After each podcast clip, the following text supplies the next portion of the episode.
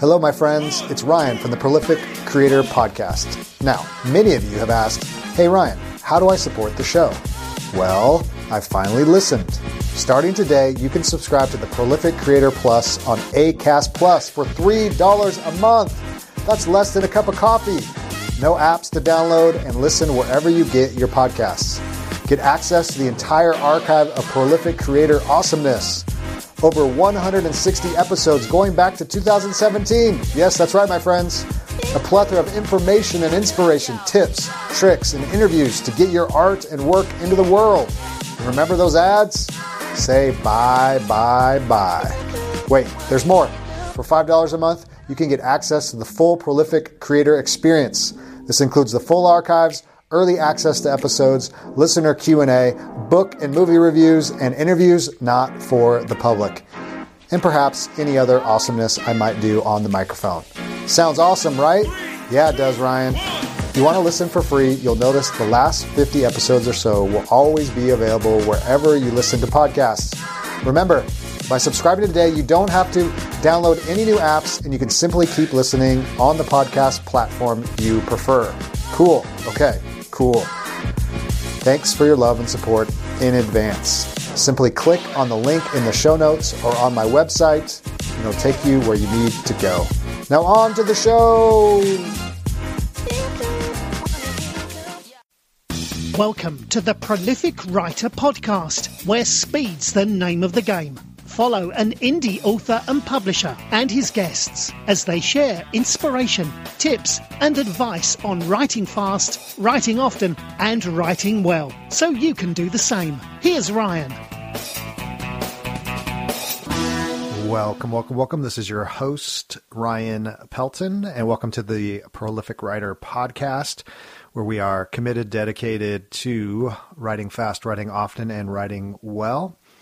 So, however you found us, welcome. Glad you're here. This is episode number 11, and I can't believe it's number 11 already. It seems every week we add another episode and it goes up by one number. It's quite astounding. And so, uh, good to have you with us and have a really fun, inspiring, encouraging interview with Wayne Stinnett. And I don't know if you've heard about Wayne. Uh, Wayne is a very prolific author, prolific writer who is famous for his Jesse McDermott series that's set in the Keys of Florida and all over Florida. And, and we had a great discussion, uh, encouraging, inspiring discussion about writing. And you could just hear his passion in his voice of just the love he has for writing and that he gets to do this for a full time job. And he talks about his background. He was in the military, he was a truck driver before becoming a full time author, and really just had this love of stories and wanted to get him out in the world. And and now uh, through indie publishing and, and through writing his books, uh, he's been able to do that and provide a, a nice living for his family. And so, really, uh, just an encouraging, inspiring uh, episode. And hopefully, you find some encouragement, whether you're just starting out or whether you've been writing for a long time. And had a great time talking to Wayne, and, and just a, a great guy. Uh, lives in South Carolina, and uh, we just talked about a lot of different things related to the, the writing craft and his, his career, and, and just learning a lot from him.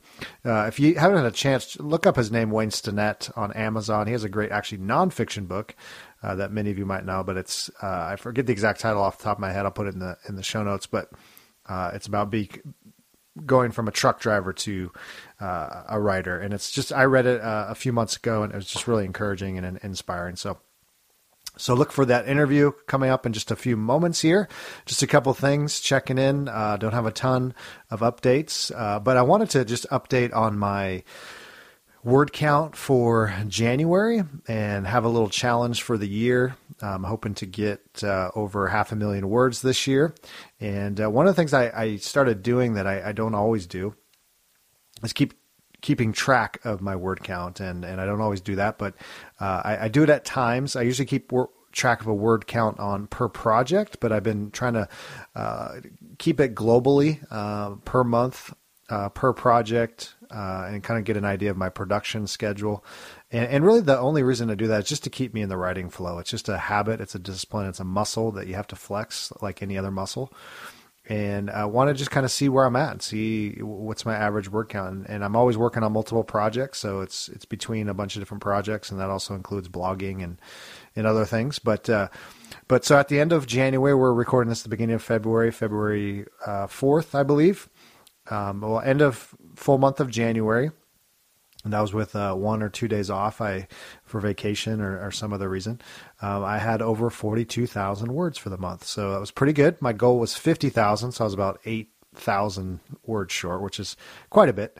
Uh, but uh, I, I kind of was diagnosing some of the word count and, and thinking through, you know, why was it 42 and not 50? You know, 50 is a good goal. It's kind of a NaNoWriMo per month, uh, and that's very doable uh, for me between all the different projects I write, fiction and nonfiction. But uh, I realized I was doing a lot of editing. Uh, I had uh, one full length novel that I'm editing that I wrote a while back. Uh, editing another one that I finished, and and and and some other work. And so so with the editing, uh, there's not as much adding of words. It's uh, often only a few hundred, um, taking out of words, all those kinds of things. So there's just a lot of editing going on. Um, that's not an excuse, but it just is what it is. Sometimes I have to just choose. Editing kind of takes a lot out of me. So had to crank on some other days, but uh, but yeah, really encouraged by that, and just want to encourage you, uh, whatever your rhythm is, whatever your way is, don't beat yourself up, but but set those goals and get those words out, and just keep working on, it. keep chipping away at that novel and that project that you have, and before long you'll realize, wow, there's a there's a manuscript in front of me, there's a rough draft in front of me, there's a book in front of me, and and that's why this podcast exists. I don't, I don't want to just talk about being prolific, but I also want to practice what I preach and, and, and get those words on the page. So, with further ado, um, oh, let me say one more thing. Um, is leave a review on iTunes, Prolific Writer Podcast. Love to have feedback. We've been having a great response, a lot of great guests, a lot of great uh, listeners, a lot, tons of downloads. Uh, go to iTunes, look up the Prolific Writer, leave an honest review. Love to have those reviews. That really helps us get uh, show out into the world. And uh, if you want to check out past episodes, go to iTunes, Stitcher, or you can check out Rockhouse Publishing slash podcast and get that uh, Facebook page. All that good stuff is there too. Hope everybody's having a great day. Hope you're getting those words done, and uh, hope you enjoy this interview with Wayne Stinnett.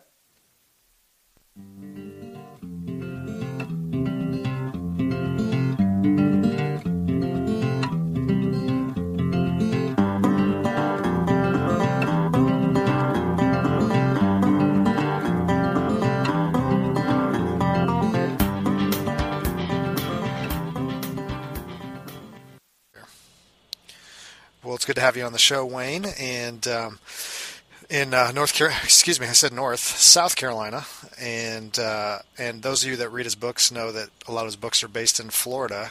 So, talk a little bit about just your um, inspiration for writing books in Florida. Well, that's where I grew up. Uh, I visited the Keys for the first time when I was about 14 years old, and just fell in love with it. And uh, when I when I became an adult, I went I was down there every chance I could get, and finally moved down there for a while and lived on a boat. And it's just the the perfect place for the protagonist or the antagonist protagonist to live. Now, when you write in the world of Florida, and maybe maybe I don't know if you would know this answer or not, but uh, are your fans that enjoy your books um, do are they Floridians or is it just kind of over the map or does it really matter or is it kind of both and? That's that's a good question. I, I look at uh, the on uh, Amazon. I look at sales. Of course, it's paperback sales, but it's got a geograph. You can look at geographically over the last four weeks, eight weeks, fifty-two weeks, and so on.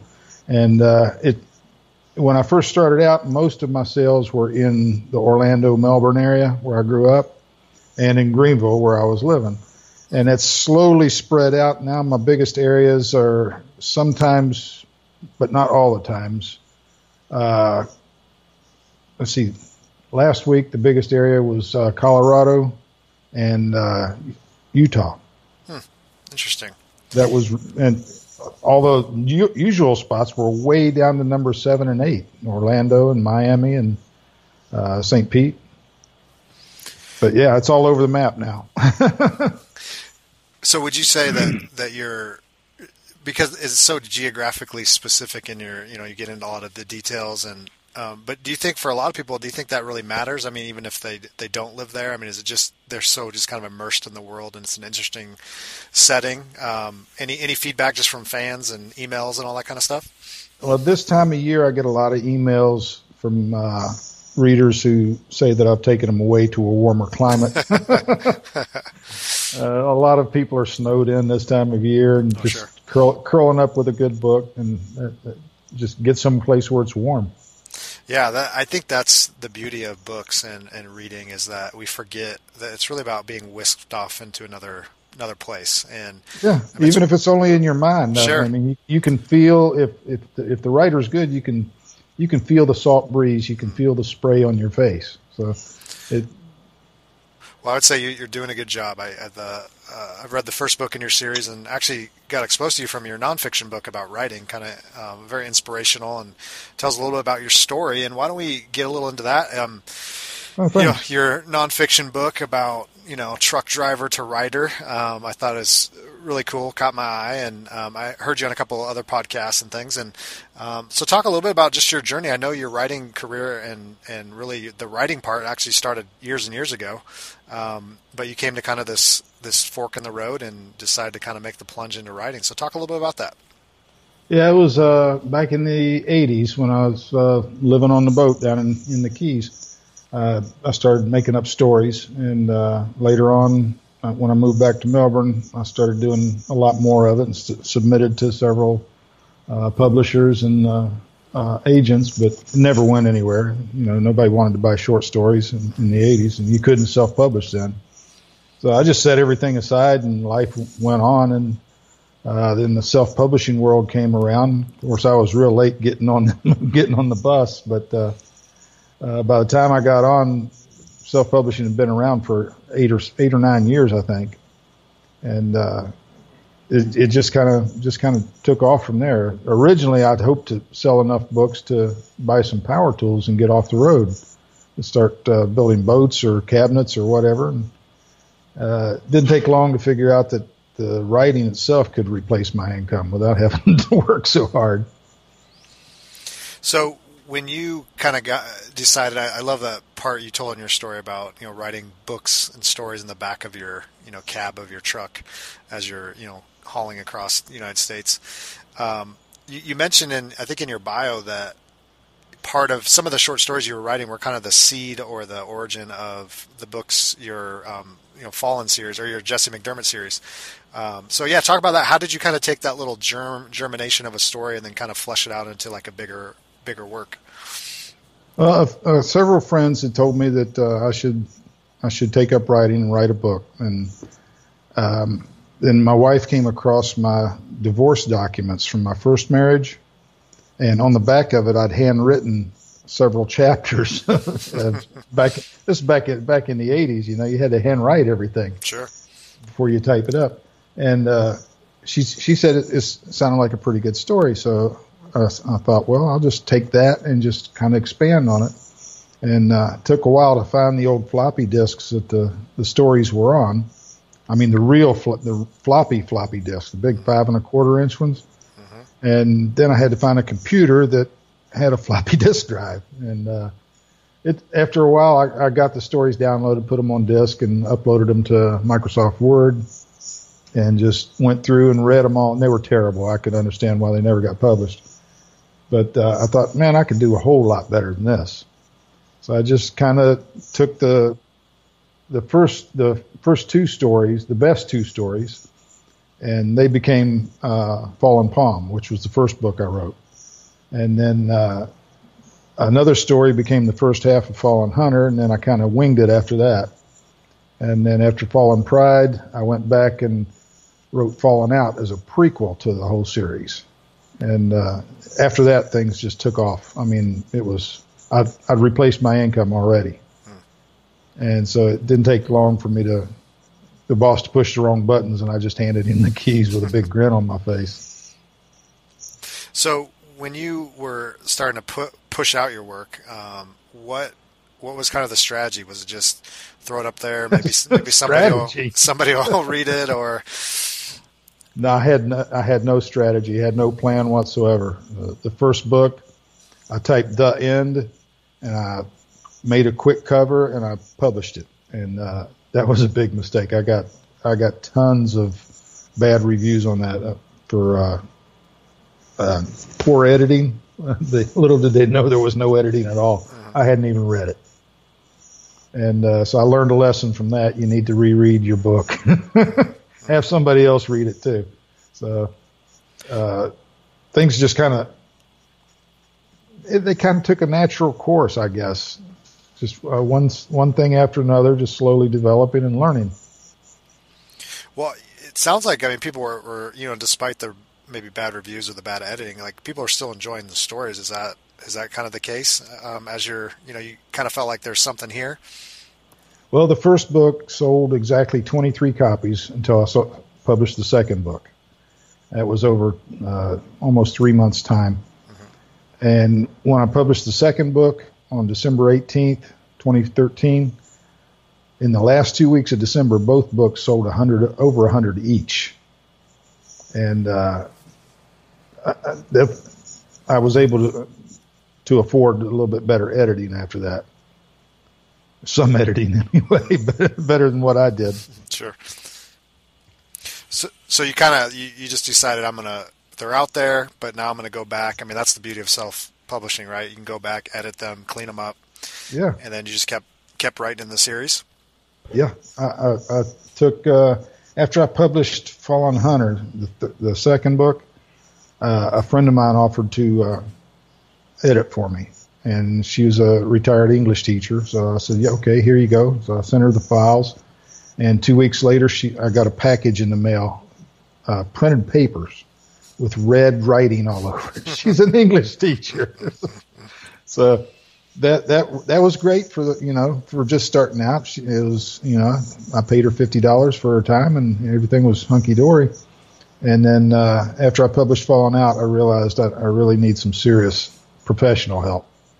And so I sent all four books to uh, Clio Editing Service, and she took about four weeks to get them all back to me. And then I republished everything, brand new covers, nice just everything as as best and as professional as I could make it. Okay. Yeah, it sounds like that's a, a common thing in the kind of indie space is you know shipping the work, getting it out there, and then you know making the best you can, obviously with what you have, you know whatever money you have, because obviously editing editing can get expensive. And then, oh, very expensive. Yeah, yeah, and then coming back and saying, okay, um, you know maybe we could take it another level. You know when when was that point where you, you you kind of decide, you know, how much more do I polish this? How much more do I, you know, do I start losing this story? I mean, is there a point where you just say, okay, enough's enough, now I'll just move on to the next story? Um, I pretty much, as soon as I finish one story, that one's done. I send it to the beta readers, and I start writing the, the another another book the very next day. And I, I don't do any polishing to it. I leave that to my beta readers. They'll pull out all the problems with it. I've got a great bunch of betas, and uh, they find all the holes in the plots, all the dead ends, everything. And by the time I get their comments back and rewrite it, and it goes to the editor, it's it's pretty clean manuscript. I mean, these these people have been with me for a long time, and they don't they don't pull any punches. They don't worry about hurting my feelings because they know they won't. I don't have any. Thanks, but, uh, they do they do a really great job, and that, that's that's a that's a big a big secret. Uh, having people that you can trust that aren't going to sugarcoat anything. If they tell you your your writing is just terrible or this paragraph and it just tear it up and throw it away, then that's what I do. I tear it up and throw it away. Sure. So these are these are my core readers. There's 20. I got I have 24 beta readers usually only about five or ten will participate with each book because I have a really short, really short window for them to finish. But uh, they do a great job. So how do you how do you manage? I know a lot of people use beta readers, and you know some use you know one beta reader or two or whatever. You know, how do you manage all the different opinions, all the different comments? I mean, is there a way to kind of sift through that, or do you kind of take them all? You know, decide which ones you're going to use. How, how do you kind of work through that process? when I first started, it, it was all through email. and that got to be really old because I'd get an email with the same exact, you know, the same exact corrections or uh, observations, and there might be one in this email that wasn't in this email, or might be two in this one that wasn't in that one. And so I, I, I set up a Facebook page, made it a private page. You can't find it. Nobody can ask to join it. And uh, I invited all my beta readers, and now I just post it on the Facebook page. They download it, whatever file they want, uh, and uh, we start discussing it right there in real time. And usually it takes about usually about four days, and at least five or six of them have read the whole book. Well, some of them read it all in the first six or seven hours. And this way, others who are a little bit slower can go to the Facebook page, scroll down. Okay, they've already touched on that. They've already touched on that. Okay, well, here's something I found. And it, it goes really, really fast that way. And, and there's a whole, a whole lot less confusion. That sounds like a great strategy. I mean, it, you know, instead of just kind of throwing out the wide net and, you know, hoping somebody, you know, does it for you, but you have very, it sounds like very selective, you know, people that want to do it and do it fast. And, you know, obviously you can't, you know, you're in a group together and, you, you know, there's not just weirdos stalking you. yeah. And th- these are, these are all uh, professionals in their field. Uh, I, I've, I chose them very carefully. I've got, uh, well, my, my books have a lot of boating action. They have a lot of that mostly take place in the Keys. Uh, there's a lot of flying, and I've got air traffic controllers and pilots for beta readers. I've got uh, a Marine sniper who owns his own uh, security company in California for the stars. Uh, just and j- just doctors, nurses. So I, I picked the beta readers for the for the books depending on what's in the book. If there's a whole lot of flying in it, then I really want these two pilots in my air traffic controller because last thing you want is get emails from pilots saying, "Hey, that's not how this goes." right. No, that's smart. I mean, I think that's you've obviously thought that through as specific. You know, I think there's two. There's something about beta readers that they're not necessarily editors, um, and they're not writers. And I think sometimes you, there's more of a kind of objective you know they're just looking at story and they they they probably read a lot so they they they understand story so i've heard, yeah. heard people say that that you don't really want necessarily other writers because they can be sometimes they can be more critical and um you know there's probably certain things you're looking for too like as far as story you know plot holes and right. inconsistencies and all that i have to remind them all the time don't worry about the grammar don't worry about the punctuation don't worry about the spelling mistakes right. just read the story and find, find the holes and the dead ends because the editors are going to find all those sure. grammar mistakes. Sure. I make a ton of those.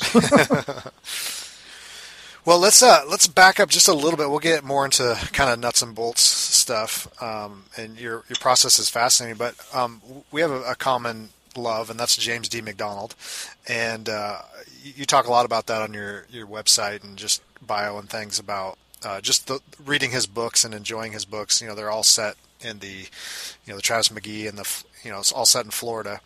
Um, talk a little bit about just the, the influence he's had on you, and just as you think about your series and writing in Florida and all of that.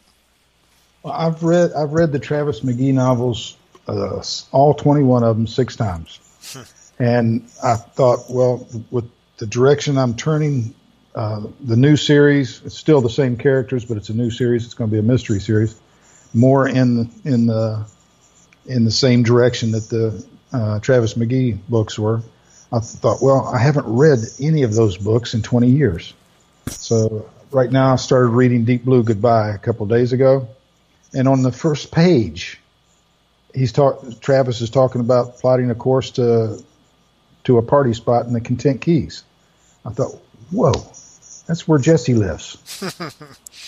and I wrote that whole, this whole 10 book series not even realizing just how much he's influenced my writing and how much he's influenced me. I mean, his despise of credit cards. I don't own credit cards. His despise of new things. I don't buy new stuff. I, I buy used cars and I have become Travis McGee. Mm-hmm. It's crazy.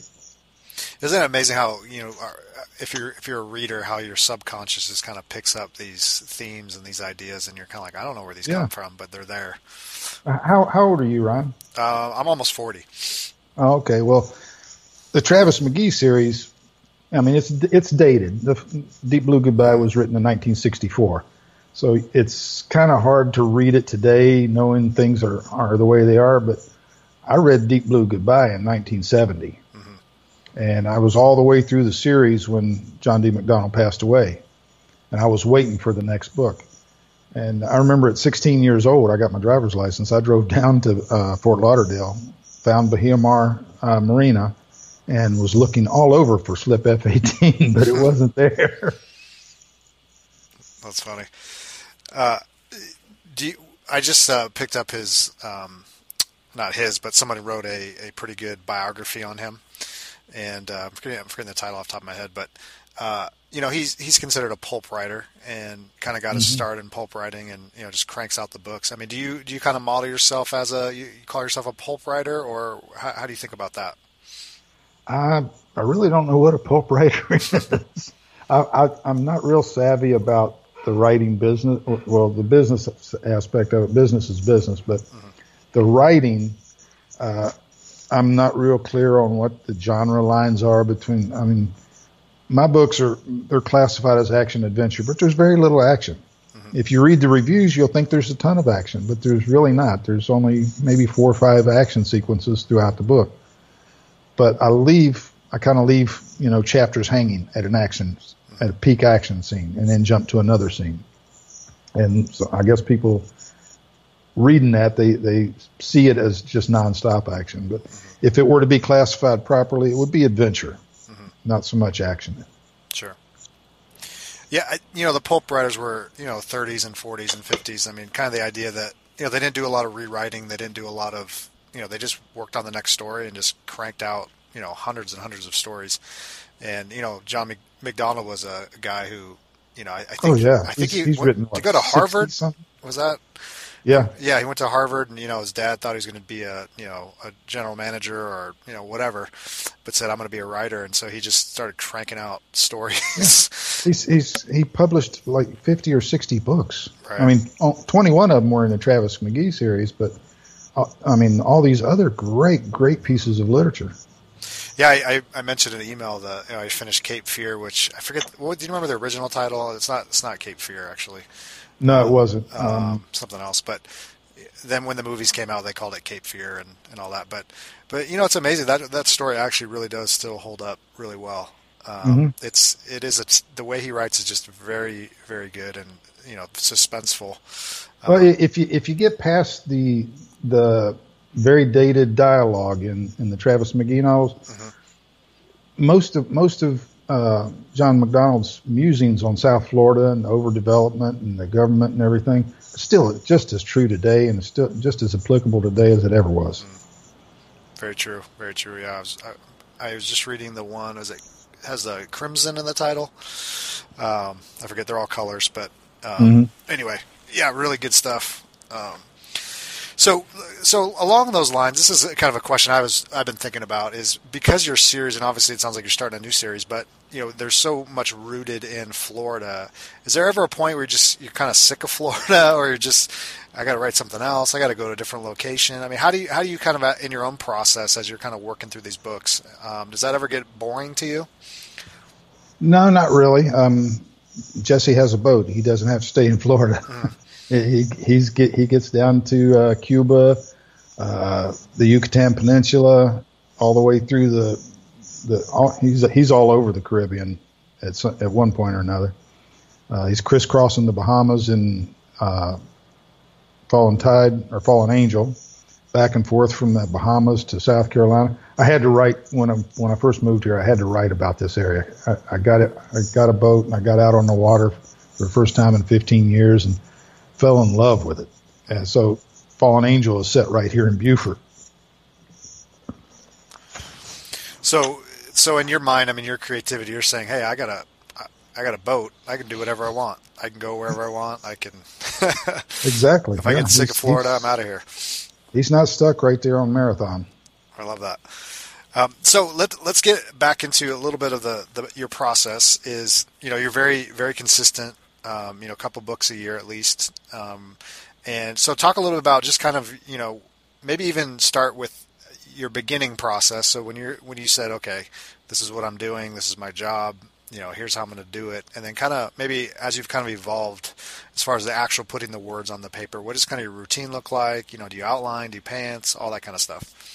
I've I've been a pantser since day one, and uh, the book I'm working on now, Reckless Charity, um, is it's the Charity Styles series is a spinoff of, of the Jesse McDermott series. But I I've been hearing all all this talk about how plotting makes things go faster. Well, the last book I wrote, I started writing just notes of what I wanted to do in the following chapters, and it did go faster.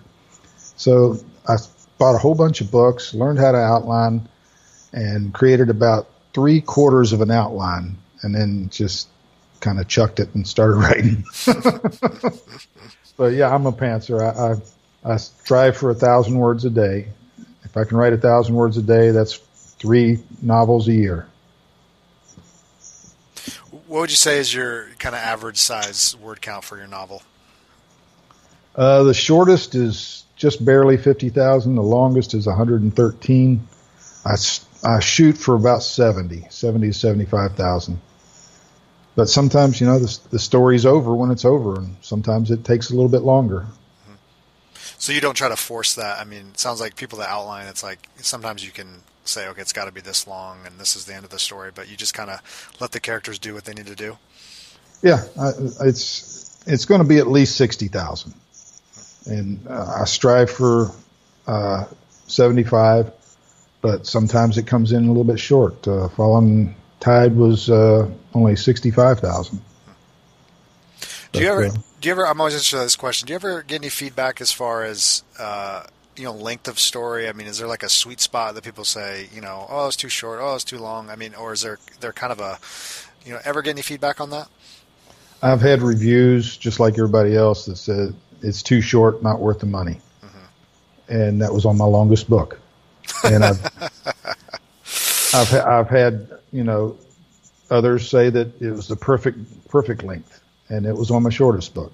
So I think it has a lot to do with how long it takes the reader to read it. If they're, if they're not really interested, if they don't really just jump in and, oh, wow, this is great. Uh, then it's, it's going to seem like a short book because it's going to take them forever to read it. Mm-hmm. Yeah, it's funny. We always we think you know, oh, this book is you know it's so short, and then you you know you look it up and you go, man, it was a hundred thousand words. It's because it's a really good story. Yeah. You know, just kind of blaze through it. Um, so, um, more of a pantser. Now, the you said you're thinking about outline. I think I read your latest newsletter, and you're you're trying an outline. You, know, you said you chucked it. I mean, is that are you are you just kind of like, hey, I'm done. I'm not outlining. I tried. It was it, it was practice. Okay. Uh, the the next the next book, the the first book in the uh, the Rising series, the, this will be Rising Storm.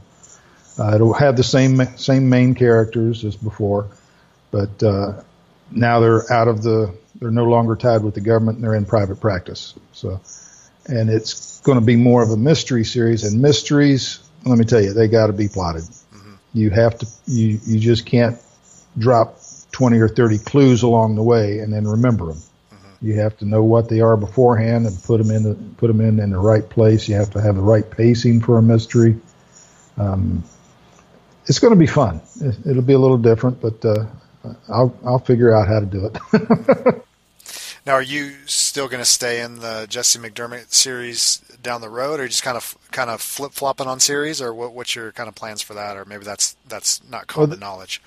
This this is a new series, but like I said, it's the same characters, same same subtitle. Okay. first book will be Rising Storm, a Jesse McDermott novel. Oh, okay. Caribbean gotcha. Caribbean mystery series as opposed to the Caribbean adventure series. Gotcha. And then the charity books are the Caribbean thriller series.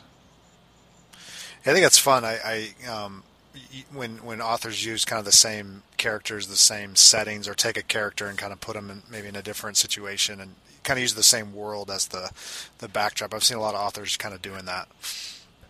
I'm I'm doing that with with charity characters that were in the Jesse books are suddenly appearing in. I mean, it's it's a small world in the Caribbean. If you're if you're in if you're in the uh, cruising lifestyle and you're all around in in the Keys and everything, you run into people over and over again. And so some of these some of these small characters that were in one of the Jesse, some of the Jesse books are appearing in the charity books now. And I've, I've even exchanged characters with other writers. You can find Jesse and Rusty cruising around in uh, uh, Steve Becker's books. I myself am a character in Dawn McKenna's books. uh, she's a character in a couple of mine. That's great. I love that. So um, let's talk about kind of your, um, you know, I don't say it's the psychology of writing, but but it's more the the, you know, do you work in the morning? Do you work at night? What's kind of your sweet spot? Just how you kind of know yourself, your own writing kind of process, as far as when you when you actually do it. When's your best times? What are you learning about yourself in that? Well, they they say that the most uh, your brain is at its most creative when you first wake up and I try to write for when I first wake up, but I've got other things I have to take care of. I've got a child in school. She's got, I got to get her to school. And, but, uh, I try to get all my writing done before noon. And then my wife and I can go and enjoy a walk around the block or take the dog for a walk or go feed the ducks or whatever, just go have lunch or whatever. And, uh, then I take care of the business in the afternoon and sometimes that goes until midnight. so uh, going going along that, so uh, as far as like the business side of, of things, w- when you were kind of starting, you, you, said you know you just kind of threw it up there, threw the books up there. Um, you know, hopefully some people would read it. Bad editing, you know, um, bad reviews, and then started cleaning them up. And then, what was the kind of the point where you said, okay, people are people are buying these things, and you know, when did you start figuring out kind of a strategy to, to promote and get, get get the word out? What did that look like in the beginning? That would be uh, about halfway through 2014, after I released Fallen Out, the fourth fourth book, first one in the series. I realized that I got to put a lot more into this. I mean, people are expecting a certain level of professionalism, and to deliver that, you have to spend the money. Uh, where I used to spend fifty to hundred dollars, now I'm spending uh, closer to five thousand before publication for a really good cover, cover art, cover work, editing, proofreading, formatting. and just, I mean, the, it used to be I'd type the end and the book would be published within a couple of days. Now I type the end and it's not published for a month later. It's got a lot of work left to be done. But uh, you, you get to the point you can't do it all at once. If you're starting out, you can't afford five thousand dollars. Sure. Fifty dollars, yeah, and then come back and clean it up later after your books start earning a little bit of money, and you just keep reusing the money that the books earn to clean things up and make things better. And so, uh, as far as you know, getting the quality up, obviously, but I mean, people weren't just you know rushing to buy your book just because they were quality. I mean, what else did you kind of do to to say, hey, check out my book? Nothing really. Um, it, it, when I first started, I didn't even discover KBoards. I didn't know what BookBub was. Hmm. I didn't even know what ebooks were until after I published the first book. I published it as a paperback because hmm. that's what I read. I didn't have a I didn't have a Kindle, and I didn't know anybody that had a Kindle. And then the following Christmas, I got a Kindle for Christmas, and I thought, oh, this is pretty cool. I started discovering indie authors, and I this hey two ninety nine for a book. I've been paying ten bucks. Mm-hmm. So it, it's it's just a continuous learning process. I'm still learning stuff today, and just I'm just. But to get back to your question, it wasn't until uh, after I'd published the third book I did I applied for a BookBub ad and uh, got it, and things took off like gangbusters after that. And I applied for another BookBub on the second book. I got I got it. I went seven for seven with the first seven times I applied to BookBub. Hmm. They accepted it, and that just really kicked everything in gear. Any other promotional things you find helpful just today? I mean, you know, 2000. What are we? Beginning of 2017. Uh, AMS, Amazon Marketing System Service. Uh, that's that's getting to be it, when it first when they first started, it was a whole lot easier. Now you have to you have to really sharpen your stick, mm-hmm. and uh, but it's still it's it's going to be productive. I mean, for every I get a bill every two or three weeks from Amazon for four or five hundred dollars, and I don't worry about it because it's I know that it's made that back, mm-hmm. and uh, it's also one of the best mechanisms for selling paperbacks I found yet. Mm-hmm. My paperback sales have gone up 200, 300 percent since August when I started Amazon ads. Wow. Is uh you have pretty active um, fans on your newsletter, your um, email list? Yeah, my email list is 100% organic. Everybody that signs up is aware that they're going to get two emails a month. I talk to them. I ask them questions. I ask for advice. I ask for help naming characters. Uh, some some of my readers some of my subscribers have become characters. Uh, names of boats, names of airplanes, things like that. Have contests, give away a Kindle every couple of months. Um, uh, I give away at least once a week. I give away um, audiobooks, and uh, I have an interaction with them, and it's grown to over 3,200 on my mailing list now. And they know that when I release a book, it's going to be discounted for a couple of days before it goes up to the regular price. And when I release a book now, I send that email out. I know I'm going to get a thousand sales on the first day without fail. That's great. What would you say is the most surprising thing um, about your writing career so far? I mean, you, you've obviously had a huge transition from truck driver to writer, and uh, yeah. And what would you say is just the most surprising part? That the level of success you can reach if you have a good story and you can tell it well and you can get some fairly decent editing and get a nice cover you can you can make a living doing this. And now all of a sudden i mean it's only it's not even been 3 years since i quit my job. Mm-hmm. and it's i live today i live in a whole lot nicer house in a whole lot nicer neighborhood driving a whole lot nicer car. Well, my wife is. I, I still driving a '94 pickup, but uh, I never, I, I never thought it would be anything like that. That's that's been the biggest surprise is the level of just the sheer level of success that is available. Yeah, I love that you and blue collar to no collar or no collar to blue collar, which I get that backwards. Um, it, you talk a lot about that. It's a very inspiring book if you haven't checked it out. So check out Blue Collar No Collar if you're listening. Um, and you actually do talk about that in the book. It's just the the surprise of I can't believe this is happening, and you know. Oh, dude! When you wake up in the morning and you turn your computer on and realize that in the six or seven hours that you were asleep, you made four or five hundred dollars. I never made, you know, that that right. was that was a good two days of truck driving. Mm-hmm. it, it's just unbelievable, unfathomable, fathomable. Yeah.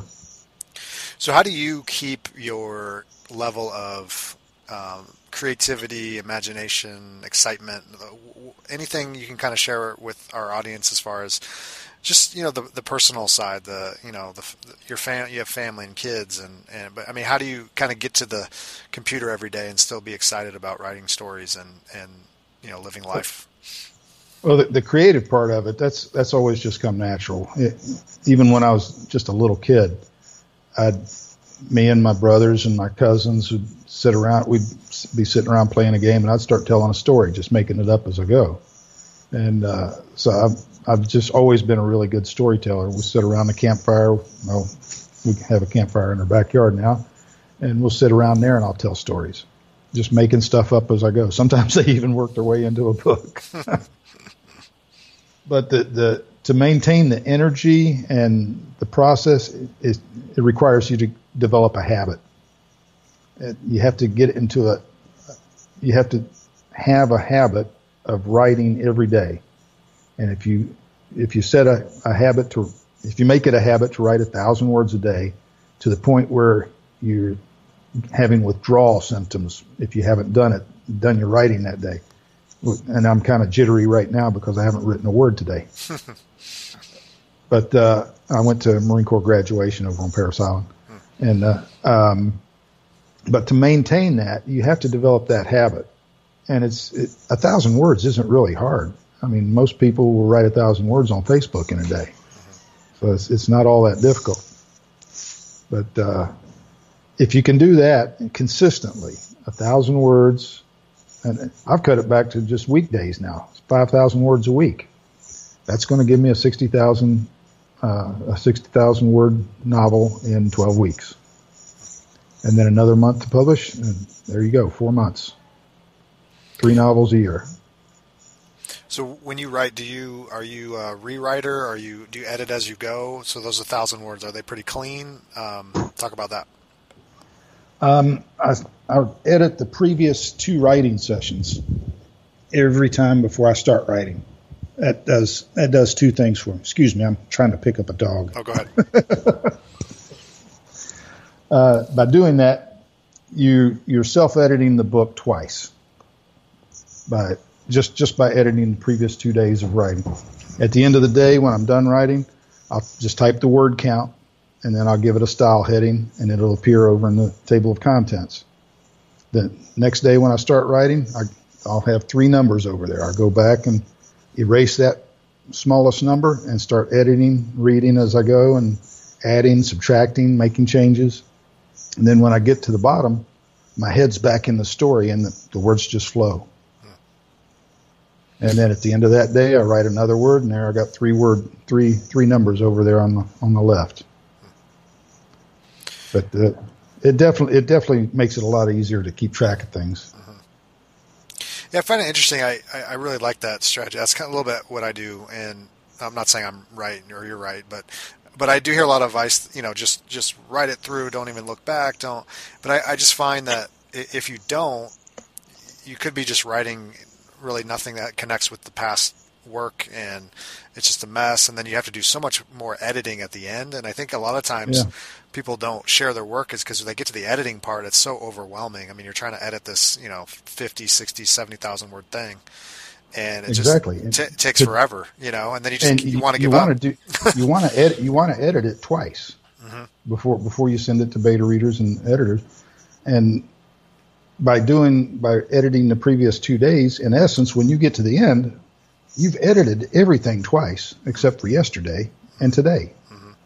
So you edit yesterday and then you edit today twice, and you're done. Mm-hmm. I like that. That's good. That's good. I think people need to take your. It's advice. a whole lot easier to. It's a whole lot easier to edit two thousand words than it is seventy thousand. oh yeah, yeah, yep.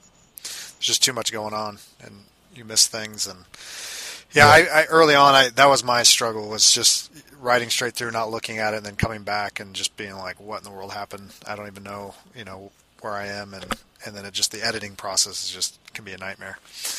Um, so, so Wayne, as we, we kind of move towards the end here, I don't want to take all your, your day. I know you said you need to need to write. So, um, when you think about kind of starting out, starting out, aspiring writers, even those that have been writing for a while, what would be some just advice you'd kind of give those that are just just kind of starting out, hearing your story, they're encouraged, they're inspired. Hey, I can I can do this. Um, wh- what would you say to them? Don't give up uh, when you publish your first book, your mom and your sister are going to buy a copy, and then your best friend might buy a copy a week later, and you're going to get real disillusioned because that first book, that first breakout novel, didn't become a number one bestseller. None of them do. Uh, very rare. It's like it's one in a million. Is a you, you have a better chance of winning the lottery twice and getting struck by lightning both times when you walk out of the store. Uh, but the second book, when you publish the second book, things will start to change. Sales will creep up. Instead of one or two sales a week, it might be two or three a day. And it'll just start slowly creeping. And the more books you add to to your backlist, the it's like exponential how the sales curve upward. So I'd just say don't give up. That's good. Plan plan to write two books before you even look at sales. Sure. yeah, I think that's that's where people usually fizzle out. It's you know, hey, everyone's saying just put it up there in indie world and self publishing, and you know everybody's Hugh Howey and everybody else. But you know the reality is you got to build up that that list. You know that digital well, if, bookshelf. If you talk to Hugh, he'll tell you the same thing. His book didn't do very well. His first book didn't do very well at all. Sure. It sure. wasn't until after he'd written a couple right. that he started getting a name. And I find it interesting your story too. It, it's not like you decided in 2013 to start writing, but you've been writing for years and years and years. So it's not like you just came to the page cold, but uh, you've been honing the craft, at least thinking about stories and trying to write stories. So I think that's most people's story. They don't realize that. Even the people that hit it big, you know, there's a there's a story behind the story. Mm-hmm. Not their first rodeo, as they say. Yeah. So, good advice on that. Now, secondly, tell us a little bit if people aren't on your your newsletter and they need to. It's a great newsletter. Um, what are you working on? What are you excited about? What prog- projects you got going on? And um, yeah, then tell us where we can find you. Well, like I said, I, am working on uh, the third book in the Charity Styles Caribbean Thriller series, and uh, as soon as that's finished, I'll start the first mystery. And I'm really excited about that. I'm hoping to do two before the end of the year. But uh, I'll be taking a month off this summer so I can play with my daughter. And uh, I'll be attending a few conferences this year the, the NINC conference in uh, September and the Key West Mystery Fest in June. Uh, those are always a lot of fun. Uh, to find me, it's uh, www.waynestinnett.com. And uh, from there, you can navigate to my blog and uh, sign up for my newsletter, buy my books. Sounds good. Well, hey, Wayne, we really appreciate the time, and uh, this episode is going to help a lot of people. So thanks for coming on. Well, I sure appreciate it, Ryan. Thanks. We'll talk to you soon. All right. Take care. Thanks for stopping by the Prolific Writer Podcast. Please leave a review on iTunes so we can help more writers share their stories with the world. And head over to rockhousepublishing.com for books, resources, and other writing and publishing tips. See you next time.